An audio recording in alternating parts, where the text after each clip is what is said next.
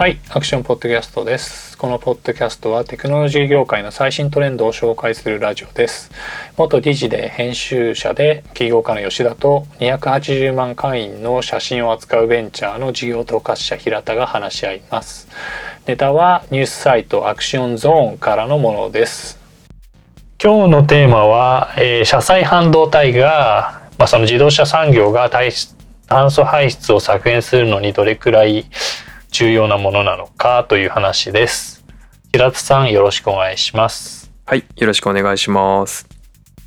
えーっと、この車載、えー半導体うん、の話なんですけども、えーっと、先々週ですね、エピソード52か3ですね。はい、で、えーっと、ソフトウェア化する自動車という話をしたと。うん、えーで、そのソフトウェア化なんですけども、えーと、まあそうですね、その強いコンピューターが乗るようになって、まあほぼスパコンに近いものが乗るようになって、で、そこでディープラーニングとか、まあいろんなコンピューティングをやるようになったと。うん、うん、まあそれのおかげで、まあなんというか自動車がソフトウェア定義、定義になったと。まあソフトウェア制御ですね。うん、になったんですね。これまでの自動車は、まあ、もうちょっと機械的な制御なんですね。をあでやってきたんですけども、まあ、よそれがよりスマホとかパソコンとかに近づいてくるというような話ですと。うん、これがまあ前々回のまとめ です。はい、はい、はいはい。で、えっ、と、ウォール・ストリート・ジャーナルに、うん。あの、アメリカの有名なベンチャーキャピタリストの、えー と、アンドリーセン・ホロウィッツのマーク・アンドリーセンさうんんが寄稿したんですね。2012年なんですけど、確か。はい、えっ、と、ソフトウェア is eating the world っていう、うん、すごい有名な、えーまあ、寄稿で、はい、まあ、ソフトウェアが世界を食ってるっていう話で、うん、まあ、その通りじゃないですか。我々が生きてる世界って、はい、えーと平田さんがミュージシャンとしてまあ活動したと思うんですけどはい、そのミュージシャンとしての活動の一部は、ねはい。ソフトウェアが作る時もソフトウェアがまあ必要だったし、はいえーね、それを、まあ、まあそのマスタリングっていうかエンジニアリングの工程もソフトウェアでやりますよね。もうないと無理ですね。はい、でその発信も、まあこうインターネットの上にで動いている、まあ、アプリケーションそうですね。で行われてますよね。うん、そういう感じなんでまあそういうのがいろんなことに当てはまってきたんですけれども、まあ、特に最近の傾向としては IoT ですね。まあ、はい。ものですよね。うん、でそのものの最たるものとして自動車があるというようなはい、感じですと。うん、はいはい。でまあ、今回は そのまあ排出削減のはい、中でも実はこの自動車に乗ってる半導体が重要だといううん、話なんですね。これで一応、えー前々回の話とから、えーくっついてきたような気がしますと、つながりましたね。はい、つながりました。はい。え ーでちょっと最近のニュースの話をしたいと思うんですけど、はい最近あの半導体が足りないってちょっとすごい騒いでうんる、んですけども、そうですね。台湾になんか要請してますよね。増産してくれみたいな。ですよね。はいうん、もういろんな国とかいろんなメーカーがお願いしてると思うんですけども、ただそのもう、ちえー、とこの年内に増やせる、その生産能力を増やせる余地があんまないので、えーさらにあと,、えー、とこれはまあ賛否両論ありますけど、うん、はい、半導体がそのスーパーサイクルっていう、えーうん。サイクルに入ったと。あーそのスーパーサイクルっていうのはなんていうのかな。まあすごい儲か儲か分かりやすく儲かるはい、タイミングに来てると、まあ需要はい。供給に対して需要が足りてなくて、その値段がガーンと上がって業界が儲かるようなタイミングにあるので、まあそれは無理や無理ですっていうよううん。な感じなんですね。はい、で TSMC とか、まあがまあ、すごい有名なんですけど、まあえー半導体のファウンドリーとはい、言いまして、ファンドリーですね。はい、半導体業界はその作るところと設計するところが別々になっていて、まあ、昔は下請けのような立場だったファウンドリーの立場がみるみるうちに強くなってきていて、うん。そうですまあ、ね。河川が傾向強いとうん。いう感じで、で、えー、と特に今足りてないのが車載半導体らしいんですね。あのはい。車に乗せるやつです、うん。でそこで、まあ、15%値上げしさせてねってうんあのまあサプライヤー筋に打診したっていうのが日経新聞で出てました。うん。うーんそうですよね。まあなんかつまり昔下請けだったようなポジションの人たちが、我々は非常に重要なものを作っててそれは品薄だと、うん。だから値段上げさせてもらうよっていうことを言ってるので、なんというかまあちょっと80年代90年代とかとねもう比べてみると覚覚うん。覚醒。扱い扱い？まああの、はいうん。すごい真逆じゃない違いますよね。感じですよね。うん。あのごめんなさい。ちょっとまあ早速ですけど TSMC の創業者は、えーとうん。モーリスさんっていう人で、はい。えっと、台湾人の人なんですけど生まれはあの本土で多分その戦争に負けてうん。台湾に移って、うん。でそこからアメリカで勉強してはいえー、なんだっけな。テキサス・インストゥルメンツだったかな、うんテキサスインストゥルメンツ。はい。はい、ゆあそうですね。まあ老舗の半導体会社に就職し有名て、はい、50歳くらいまでやったんですけどあえーでそれでまあ微妙うん。課長部長クラスまでなったんですけど、うん。そこで台湾に帰ってファウンドリーというビジネスのアイデアを始めたと。うん。で で多分今80くらいなんですけどうんその50の時はし日本80年代で日本企業の絶頂期だったんで日本企業にファンドレイズするために、まあぐるぐる回ったけど、うん。確かで全部断られたんだよね。でも今 TSMC の時価総額は、まあ、全然トヨタとかより上なんですね。上ですよね。うん。うん。めちゃめちゃ強い企業になってしまって、うん。で当時栄華を誇ってたその日本のエレクトロニクス企業ははい。ソニー以外、まあ、言葉悪いですが全滅みたいな感じなんですね。うんまあなんか TSMC からはなんかちょっとそういう郷愁も感じちゃうしうんあとまあすごいビジネス作るのは50代でも全然いけるっていうなんかすごいでちょっとすね心うん温まる、話もありますと。まだまだ僕らも頑張れると そういう話ですね。はい、そういう、もう間違いなくそういう話ですね。はいまあはいうん夢がありますえー夢がありますよね。で、はい、ごめんなさい。ちょっとで、本題に入ってこようと思うんですけど、はいその温室効果ガスうんで、まあ、でか、一番出してるセクタうんーはどこだと思いますか、つまりなんか、なんだろう、うん、ちょっと説明が少ないんですけど。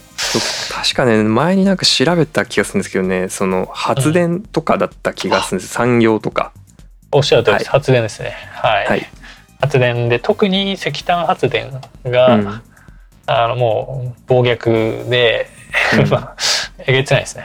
まあ、はいあの動画とか見てもらうと思うんですけど、まあ本当に出てる、出てるってうんいううんうん 感じのなんか白い真っ黒い煙が出てくるんですけど、はいまあそこが一番で大かい。気汚染のイメージ映像みたいなえイメージ映像みたいなやつですね。はい、その通りで。ただ、その2番手にいるのが運輸なんですね。うーんまあ、そう車、車、うん主に、うん主に車ですね。はい。鉄道とかも入るけど、もうほぼ車です。うん。で、ね、で、今の車は石油ベースなんで、うん。まあ、ね、いっぱい、で、内燃機関っていうのが中に入っているので、石油を焚いて、えーまあ、それを違うエネルギーに変換して動かしてるんですけども、まあ、えーそうですね、これはまあ繰り返しになるのであんま話しませんが、まあ、その、えーと、その車という物体から排出ガスが出るっていうはい。点においては、うん。普通の自動車よりハイブリッド車の方が効率がいいし、うん。ハイブリッド車よりまあ EV の方が効率がいい,、いいですね。うんうん。あーまあ、ただしその、はライフサイクルえーアセスメントっていう概念がはい。あのエコーが大好きな欧州から提案されていて、うん。まあ、つまりそうですね。そのなんですかね。それが関わる全てにおいてのはい。トータルの炭素排出量に、うんうん。えー目を見張るべきだと。トータうんルそれをカーボンフットプリントって呼ぶんですけども、要するにそまあのあれですよね。部品からってことですよね。そうですね。部なんですかね。品うん。部品作る時にはい。出てる炭素も足しなさいとか、あうん。結構厳しい。まあはい、はいはいとかね、えーとそれこそ EV だったら充電した時にその電電電気が発電所で、石炭発電所でやられてたらすげえはい。CO2 出してるわけなんで、うんそんなもん全然ねあの、環境に優しくないじゃないかみたいなうん。ことがあるので、はい。まあ、実際にはうん。えー、とこれはなんかちょっと政治なんか白ね両サイドがいろんなデータを出してうん話し合って言ってますけど、ちょっとその政治性があるのではい。何が正しくて正しくないか分かんないんですけども、うんうん。まあ長期的には、えー再生可能エネルギーに変わっていってはい。でそこからね出たエネルギーを電池に入れてで車が動けば、まあ、どう考えても排出量は少ないのでどこかのタイミングで圧勝する可能性はある。うんまあ、その電池があの燃料電池ですね。水素とかを利用する可能性もあったりしてまだいろんな可能性があるんですけども、そうですね。まあ、とりあえずその方向に、はい、動いてますと。うん。うんでその車載半導体ってなんかいろんな半導体があるんですけどもはい。そのそうですね。いろんなところにチップ載ってるんですよね。まあ、あのね車の窓開けるときにピッと押すとわーってなるじゃないですか。はい。あれもまあ半導体を制御するために使っていて、うん。えー、とそのなんだろうなまあスイッチングって言って電流が通る通らないをコントロールするのに使うとかはい。が主で、うん。まあすごいシンプルなんですね。安い。そ、うん。今言った窓をウィーンって開けるためのあれは安くて。はい。はい。まあ本当にすごい簡単なプログラミングが施されてるんですね。うん。うん、そのはい。まあ C 言語みたいなはい。なんていうんですかね。そういう低レイヤーで、うん。まあこんなにいっぱい書かなくてよくて簡単に動くとい。うような形で、でうん。なんですね。昔はそれと、えーガソリンを燃やす内燃、えーエンジンの組み合わせで動いてたんですけども、うんえー電気自動車になってきたということもあるしもう一つでかいあれがまあその将来に自律運転ですよね。はい自律走行をはい見てるから、あの、システムオンチップって言われる超パワフルな、えーまあ、システムオンチップ自体は超パワフルじゃないな。まあ、超パワフルなシステムオンチップを載せるようになってきたと。うんはい。で、それの、まあ、代表格がテスラだったわけですね。はいはい。で、でテスラも、その載せるチップなんですけども、最初はあの NVIDIA にうん。いろんな会社が関わってますけど、まあ、おおむね NVIDIA に頼ってました。はい。はい。えっ、と、NVIDIA のザザビエルとかゼイビアとかいうふうに呼ばれるモデルがあって、えっ、と、それがまあ GPU、CPU とか作れた、で作られたその自律走行とか、えー、ADAS、先進、先進運転システムから多分違うかな。うん。まあ、ADAS ですね。前回のポッドキャスト前々回か。言ってますね。やつを聞いていけば。はい。そのまあ、運運転システム、運転支援システムうん。のために、まあ、に必要なあのコンピューティングパワーたくさんのコンピューティングパワーを提供するようになっていました、うん。という感じなんですけれども、でなんだっけな。あのあダメだ。部分的な記憶で話してますがあのインテルが買収したモービルアイって会社があって、うんうん。えー、とそこのチップも多分組み合わせたはずなんですね。うん。NVIDIA もモビルアイもチップと、えー、その自律走行とか ADAS のソフトウェアを、まあ、くっつけてるわけなので、はい。えー、と最初の方はまあまあ、えー、とそその部分部分を多分使いながらうん依存しながら、えー、とそのまあ ADAS とかオートパイロットをやってたんですけども、えー、と2019年の春,、うん。春かな？春に、えー、と新しいそのなんかパワフルな SOC を出したと。名前がはい。ハードウェア3点、んごめん。3.0か2.0か分かんない、うん。3.0だな。合ってます。ハードウェア3.0で、はい。なんか後々にオートパイロットっていう名前になってきたんですけども、まあ、それを出したと。はい。えーでちょっとそうですね。で有名なそのチップデザイナーさんがいてなんかはい。超凄腕がいるんですね。うんうんうんそうなんですね。その X8464 ん X8664 って言われる、まあなんていうのかな。まあごめんなさい。もうこれダメだ。細かい話に行きそうになってしまったので戻ってきますが。はい。まあ今言ったような、えー、と命令、えーセットアーキテクチャみたいなもののはい。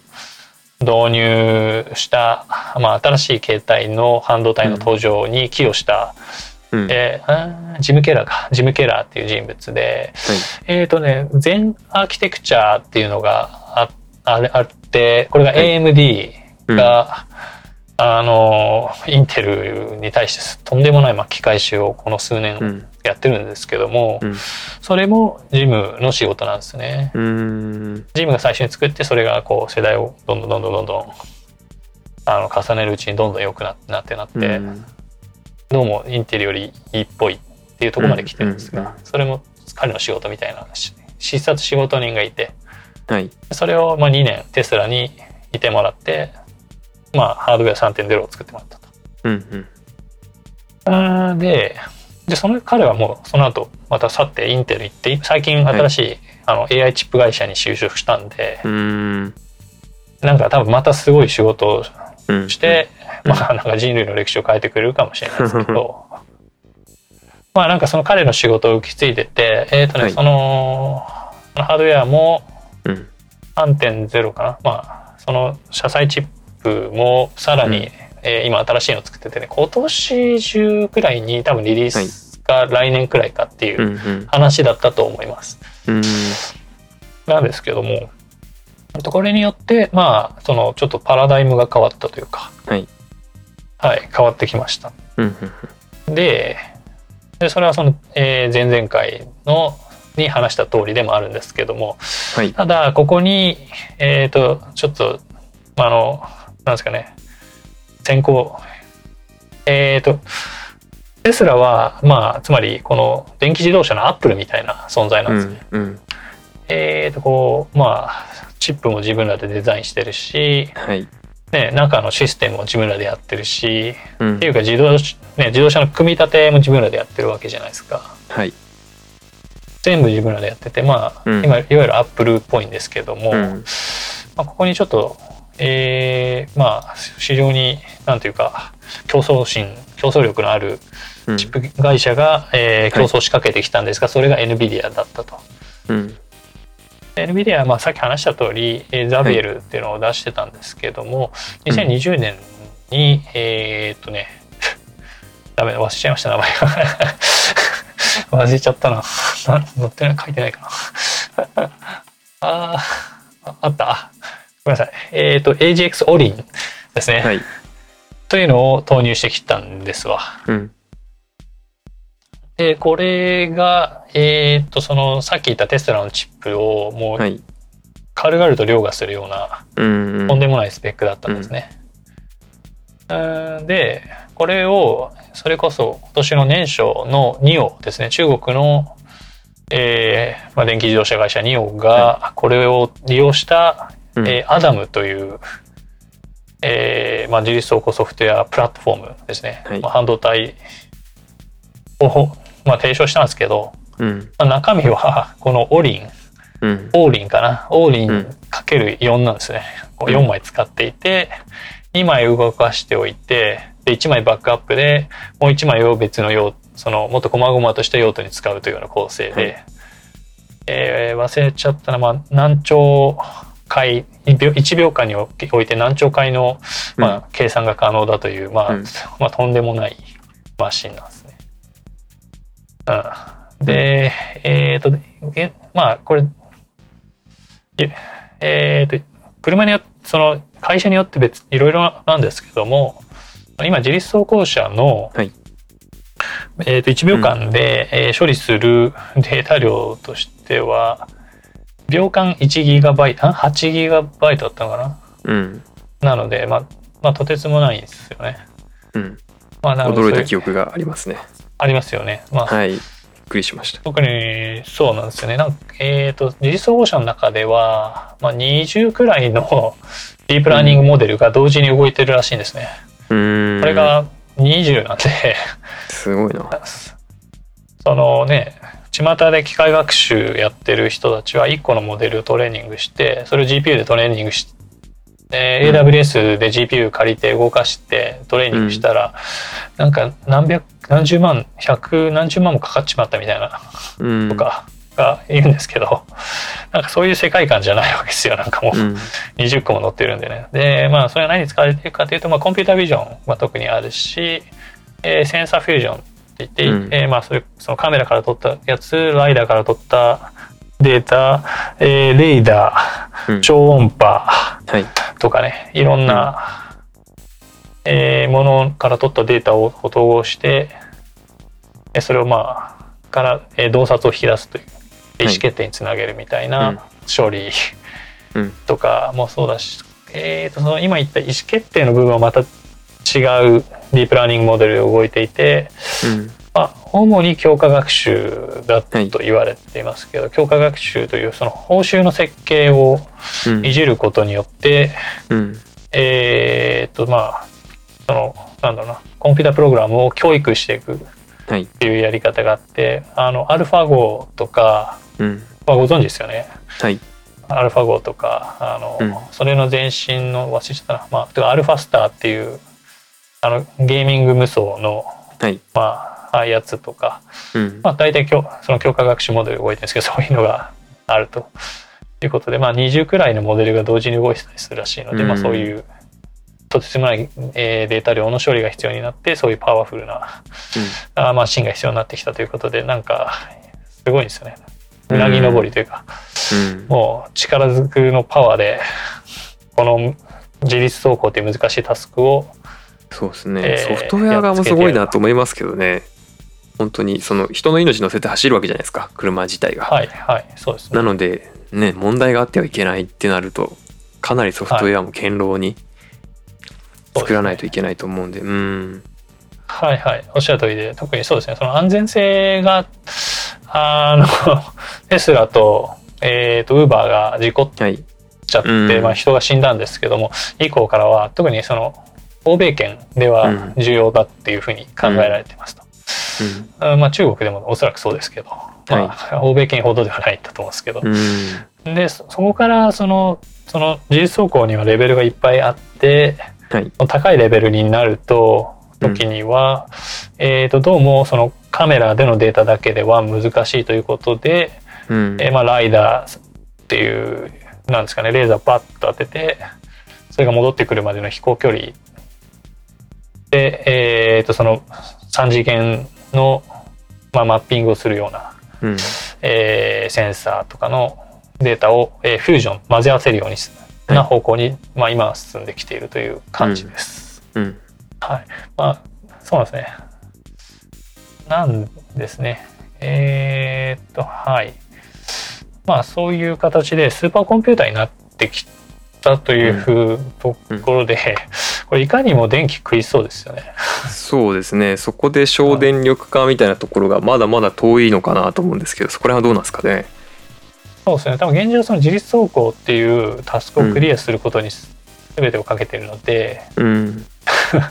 多分まだそこまで全然手は回ってないんですけども まあ長期的にはえーっと、まあその自動車が一つのコンピューターになっていていろんな、まあサービスっていううん。ちっちゃいソフトウェアの単位が物々にあってでうん。それをまあ統合統合したような素結合させたようなシステムに変わってきているので、はい。それのコンピューティングコストをまあ落としていくというような方向にまあ変わっていくうんということがまずあると思うんですけど、はい。まあ、あとはねそれだけじゃないですよね。うん。今まで話したのが、えー、と多分あの車載半導体は自動車産業が炭素排出を削減するための鍵っていう記事で話した部分なんですけども、はい。ここからちょっとその記事の外側に出ていこうかなとうんうん思うんですけども、はい。えー、とまずそうですね、えー、とそのスマートグリッドっていうものがあって、まあ、つまり、はい。えー、と EV は充電する場所がいっぱいなきゃいけないじゃないですかうん。街の中とか、まあ、はい。家とかうん。なんですけど、でつまりそれはそのスマートグリッドっていうその電気の系統電気系統との接続の問題だというふうにももう捉えることができていて、はい。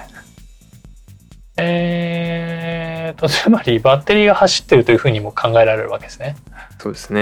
うん。うん、なのであの、えーと、 Vehicle to Grid っていう概念があって、はい。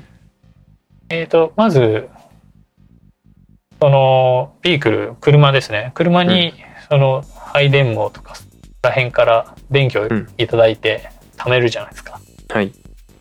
でそれで貯めておくんだけどじゃうんで家がスマートフォームになってるとするとはい。でそのスマートフォームで電力が足りないということになったとしたらうん。今度車っていうバッテリーから電気をスマートフォームに送ってあげるうんうんうん。っていうこともできるしはい。例えばその平田さんが住んでる地域ら辺でうん。局所的なその電気の不足が起きている。はい。そうしたら平田さんが持ってる EV からその、えー、何ですかね、まあ、数十世帯みたいな単位に対しての電力をパスしてあげて、うん。数十世帯における電力不足を解消するみたいなうん。アイデアがあるんですね。これが、うんえーと、 Grid to Vehicle、Vehicle to Grid はい。みたいな、なんかいろいろある。グリッド、ん？ Vehicle to Home とかもあったと思います。つまり、うんスマートホームに電気をあげる。はいみ。たいな話でこういう感じで、えーとまあ、つまり自動車を、うんまあ、動く電池と捉えるような感じになるんですけども、まあ蓄電があるとね、日本なんかはなんか災害時とかもいいいいかもしれないですよね。いいですよねそういうこともあるし。でえー、とですねまあやっぱりこれはそのいろんな条件とはい。あーがマッチしないとうまく動かなくてうん。一つがあの再生可能エネルギーかなとは思っていて、はいまあ、基本的にやっぱ電池供給があ電力供給が潤沢にあるという前提があはって、うん。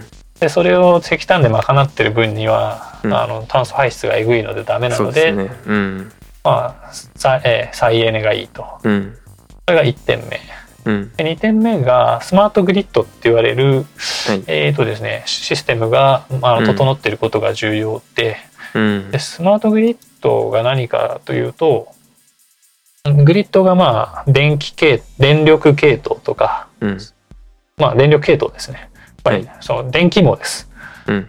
はい、でありその電気網とこのインターネットうんがもうなんていうかなこう合体しているような融合しているようなものとはい考えていただけるといいと。うん。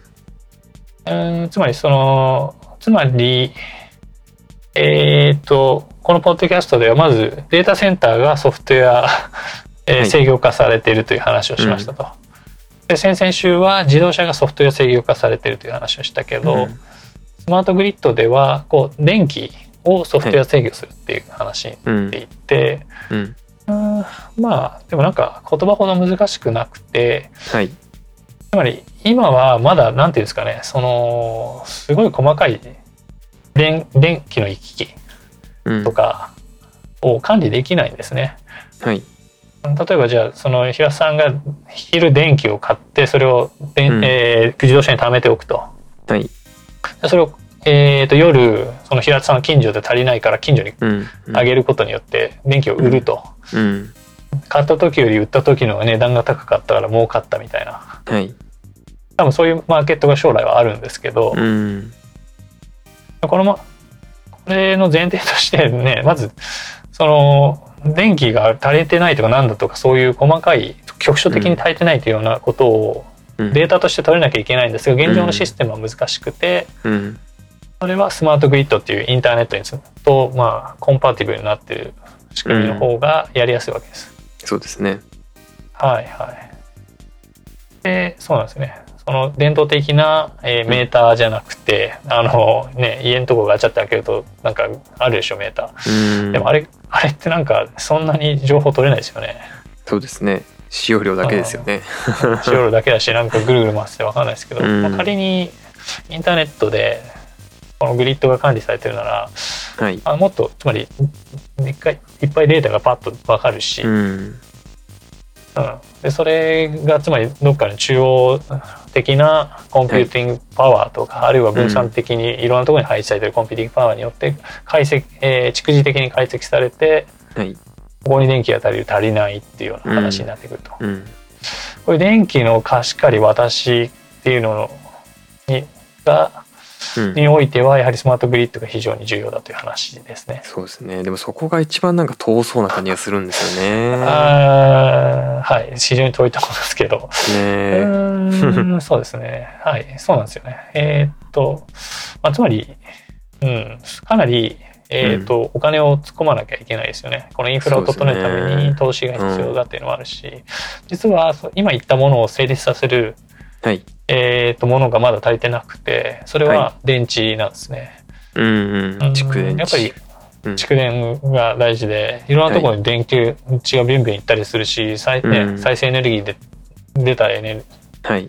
あの作った電力っていうのを、うん。たうん。あのはい、えー貯めとく場所が必要なんですよね。そうですね。それによってピュンピュン行ったり来たりとかさっき言ったオークションみたいな仕組みが動かないので、うん。えーここはまだちょっと今現存のリチウムイオン電池ではちょっとおいしあのまだ楽しくないんですね。うん。なので、まあ、全固体電池とか空気電池とか、なんかまあいろいろあるんですけどむちゃくちゃはい。いろんな方法があるんですが、何らかの新しいイノベーションが必要ですというところもありますと。うんなのでなんですけどまあ 今今言ったその広大な世界はい。の中ではもちろん電池もやはりソフトウェア化されていて、うんうんうん。ハイレベルなえーコンピューティングパワーを積んでる必要があるよっていう感じですよね。うんうん。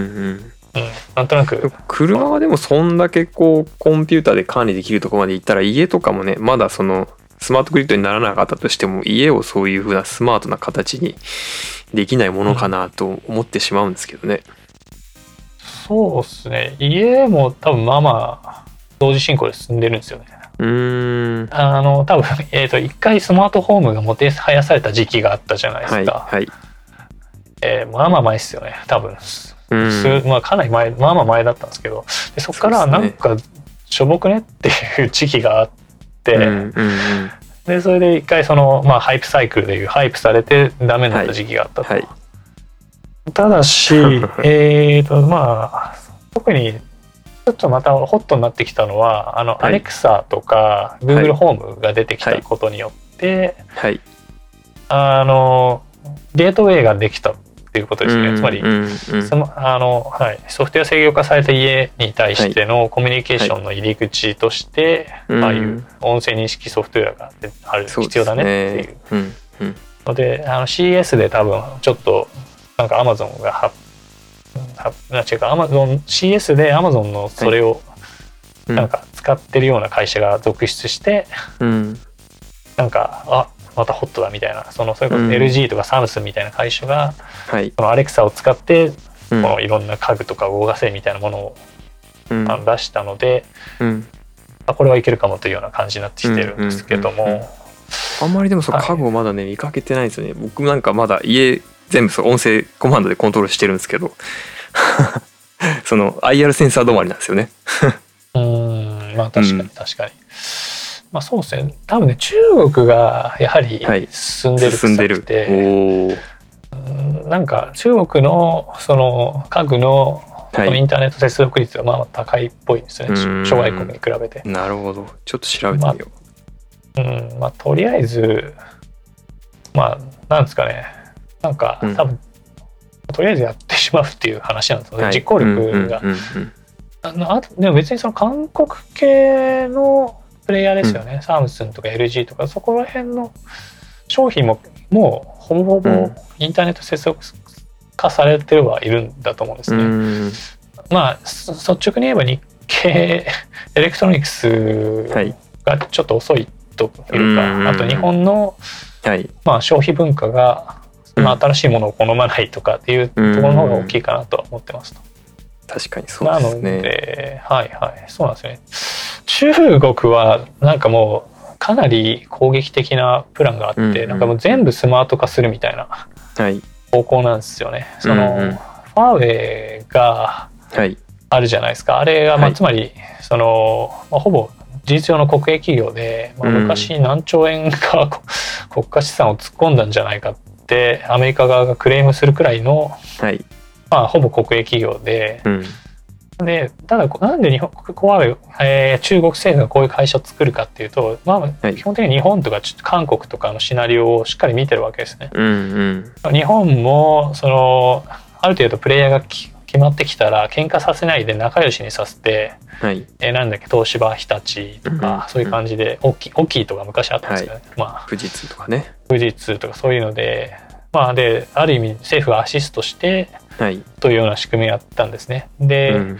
で韓国はそれを追いかける立場だったんでより財閥に凝集さする形でサムスンとか LG とかを作ってきたし かなりの部分がサムスンに集中したっていううん。歪みがあり、まあ、それがまあ社、まあ、日本も韓国もそうですがその財閥の外とかには社社会の歪みを生み出してたりするんですけど、まあ、それは全然話が関係ないですけど、はい。という形ようなのの、まあ、つまり東芝と日立とかを足したようなのが中国にとってのファーウェイであり、でファーウェイはもうなんか会社のビジョンミッションが全てのものをインテリジェント化するっていうミッションになっていて、つまり東芝とか日立が全てのものを AI ドリブンにするって宣言してるんですね。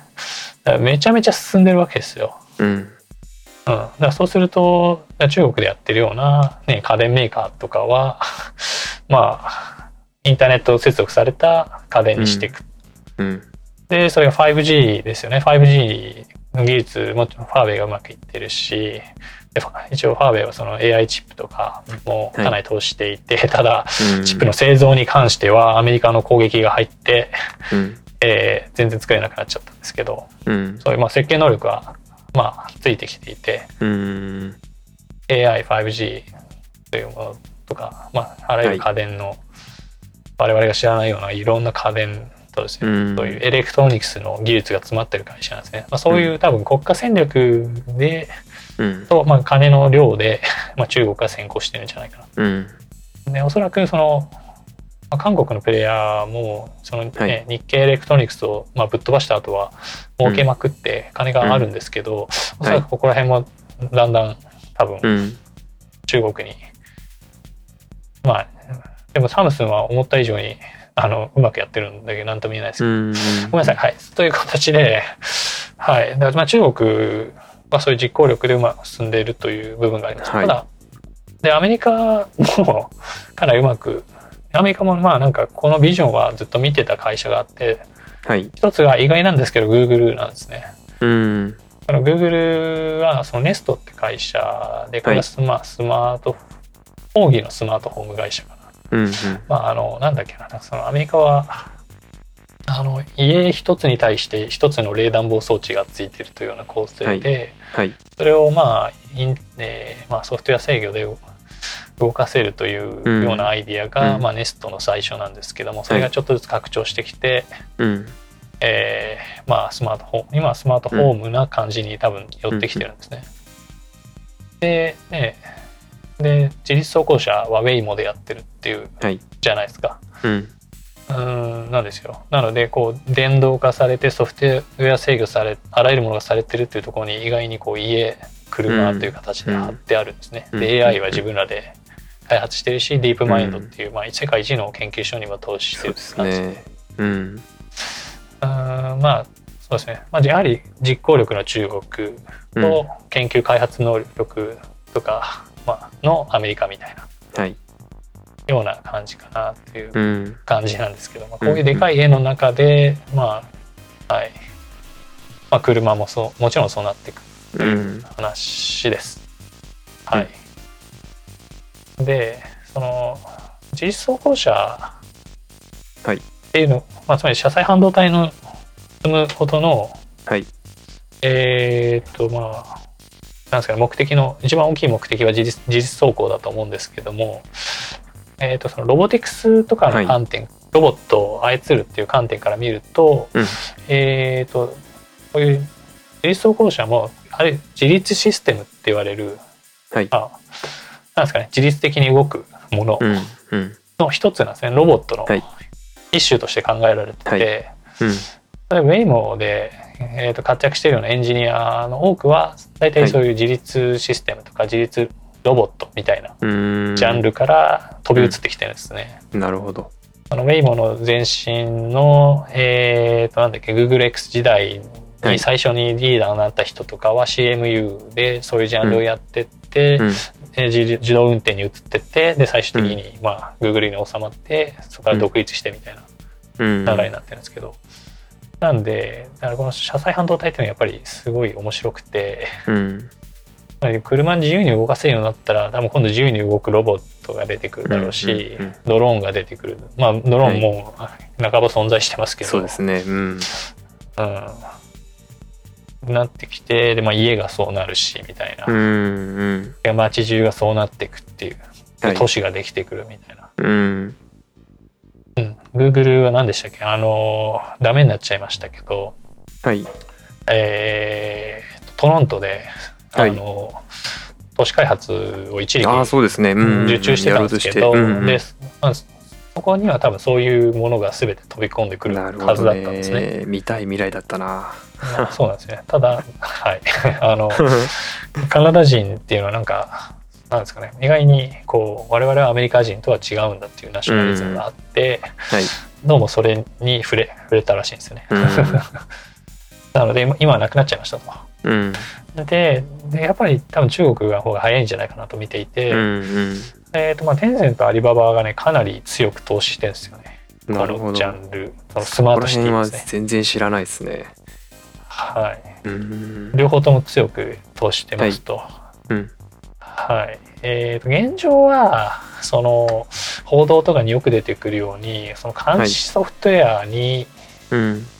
まあ、重きを置かれてるわけですね、はい。その人の群れにカメラを当ててるとコンピュータービジョンであのね、こうみんなの顔にはい。こうタグがババババッとついてって解析されて、あこいつ、うん。あの犯人とマッチしたらあいつ犯人だ捕まえろみたいな、うん。うん。だったりとかもそうだしまあそうですね。交通状況をリアルにうん。まあ、あの読み取ってそれを中央システムに送る。うん。でやはり今中国運転荒い人多いんでではい。あいつがやったっつってうん。ナンバーを瞬時にカメラでパッと読み取ってうん。分かってあいつだ照合しすぐ照合できるんで。うん。あいつの信用システムを一気に下げてやろうと。うん。みたいなところに向かってはいるんですけども。はい。はい。はい。まあ、はい。そうなんですよね。だから車載半導体です。まあ、そこまで見えるし、まあ、うんそういうような スマートシティの中におけるスマートロボティクス、スマート、えー自動車っていうのは、はいやっぱり、えー炭素排出削減にすごい、まあ、役に立つでしょう。車載半導体は、えー炭素排出削減に役に立つでしょうっていうことで、まあ、無理やりこじつけたんですけどね。でも足がかりになり得ますよねこれがこれがあるから次に多分いけますよねうんそうですね。だからすごい面白い未来の始まりなんで、はいすごい面白そうだなとは思いますよね。そうですねはい。うん。まあ、そうなんですよね。はい。まあ今日はそんな感じかなという。私はちょっと出し切った感はあるんで。どうですかね？感感想みたいなものは？そうですねいやでもまあは？早くまあ EV の車が普及する要するにまあ安い車が出てこないと普及しないのかなと思うんですけどもう少しかなって感じがするんで電池とうんいろいろまあちょっとずつちょっとずつなのかなと思うんですけどまずは車ですねうん、そうですね。まあ車。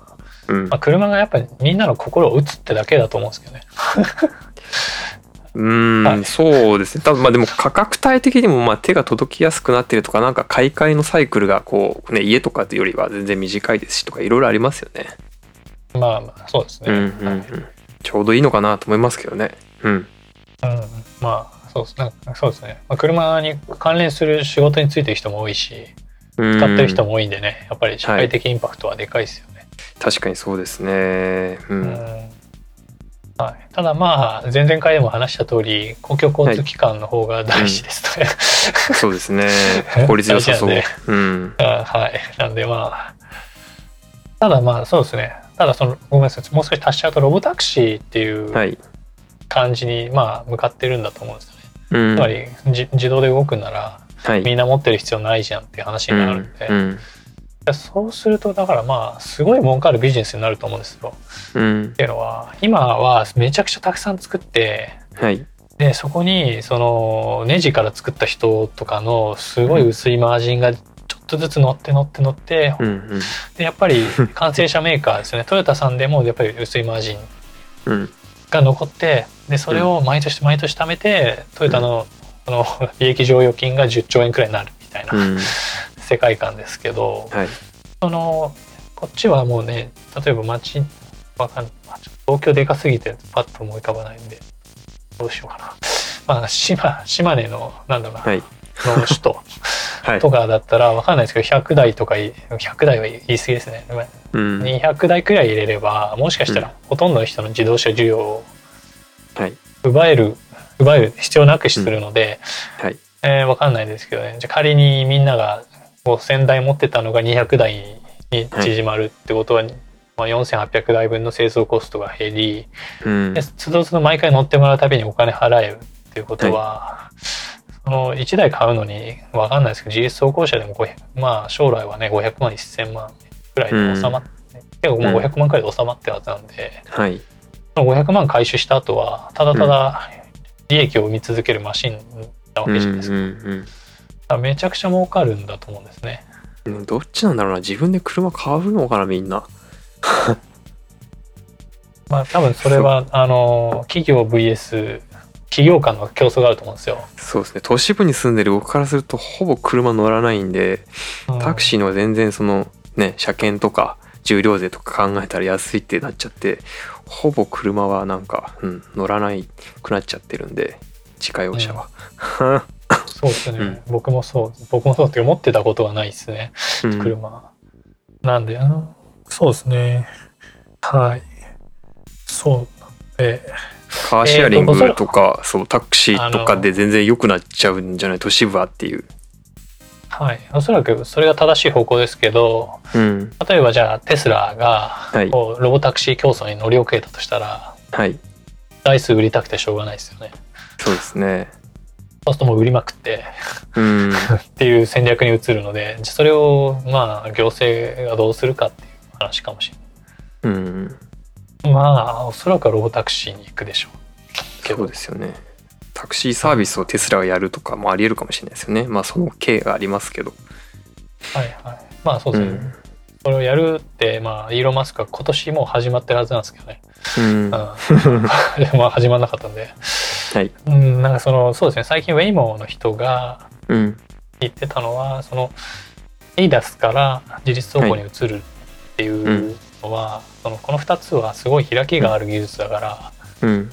我々はテスラを競争相手とみなしていないって言ってい強てハイハイと二二足歩行みたいなの違いだぐらいこう、うん はっきり突き放しすましたよね。うん。はいはいなんでそうなんですよねだからそうなんだ そうかもしれない テスラがそのねライダーは松葉杖だって発言はいからも分かる通りもしかしたら 乗り遅れるケースはあるかうもしれないですね。ん。うん。はいはい、でそう僕インドネシアに住んでて、はい。でインドネシアってうん。その公共交通機関が日本みたいにはい発達してなくて、その理由の一つに、うん。日本の自動車会社と日本の二輪会社が売りまくったんですよね。あーでもめっちゃタイも行ったことあるけどそう原付すごいですよね。はい、東南アジアやばいじゃないですか。うん。で、インドネシアね、車の首都は売れてて、アメはい日本の4分の1くらいの、うん。あの、これは売れてるんですよ。日本が400う万台で、イん。ンドネシア100万台くらいなんですね。それがほぼ首都に集中してるんで。うんで。日本の場合は地方じゃないですか。はい。まあ、とんでもない交通状態になって、それで公共交通機関が広まんな、あの、使われなくなって、はい発。達しないみたいな、あの、なるほどねクソシナリオに陥ってるんですけど、ただ、このロボタクシーも似たようなシナリオはあり得るわけですよ。うん。その自動運転できるから、ね、中ではい。漫画読み放題だよっつってみんなにが買って、ではい。そうするとロボタクシーに人が行かないみたいな。はい。ような、はい、そういう東南アジア現象化現象は日本でも起こりうる可能性はあると、まあそうですね。その時はちょっと僕もあのなんか政治団体作ります。私はインドネシアで見ましたみたいな。はい。はい。まあそんな感じですね今日は。はい、ままあちょっとなんか排出削減の話からだんだんそれてったけどまあでもなんかね話の枠組みは面白かったですよね。うん面白いと思いますね、はい。はいはい。じゃあまあそんな感じで。はい今回もありがとうございました。はいありがとうございました。ポッドキャストの登録と吉田と平田のツイッターのフォローをよろしくお願いしますえー、このポッドキャストの他にアクシオンはニュースサイトとニュースレターを運営しています。ニュースレターは毎週金曜日ニュースのまとめと、えー、特集の2つを出しているのでよろしくお願いします。あとペ、えー、アクシオンでは Patreon の寄付もお待ちしております。クレジットカードで、え、月額いくらというような形で、え、高品質なジャーナリズムに寄付をすることができるので、ぜひ我々を助けてください。あるいはコーヒー1杯分くらいおごってください。どうもありがとうございます。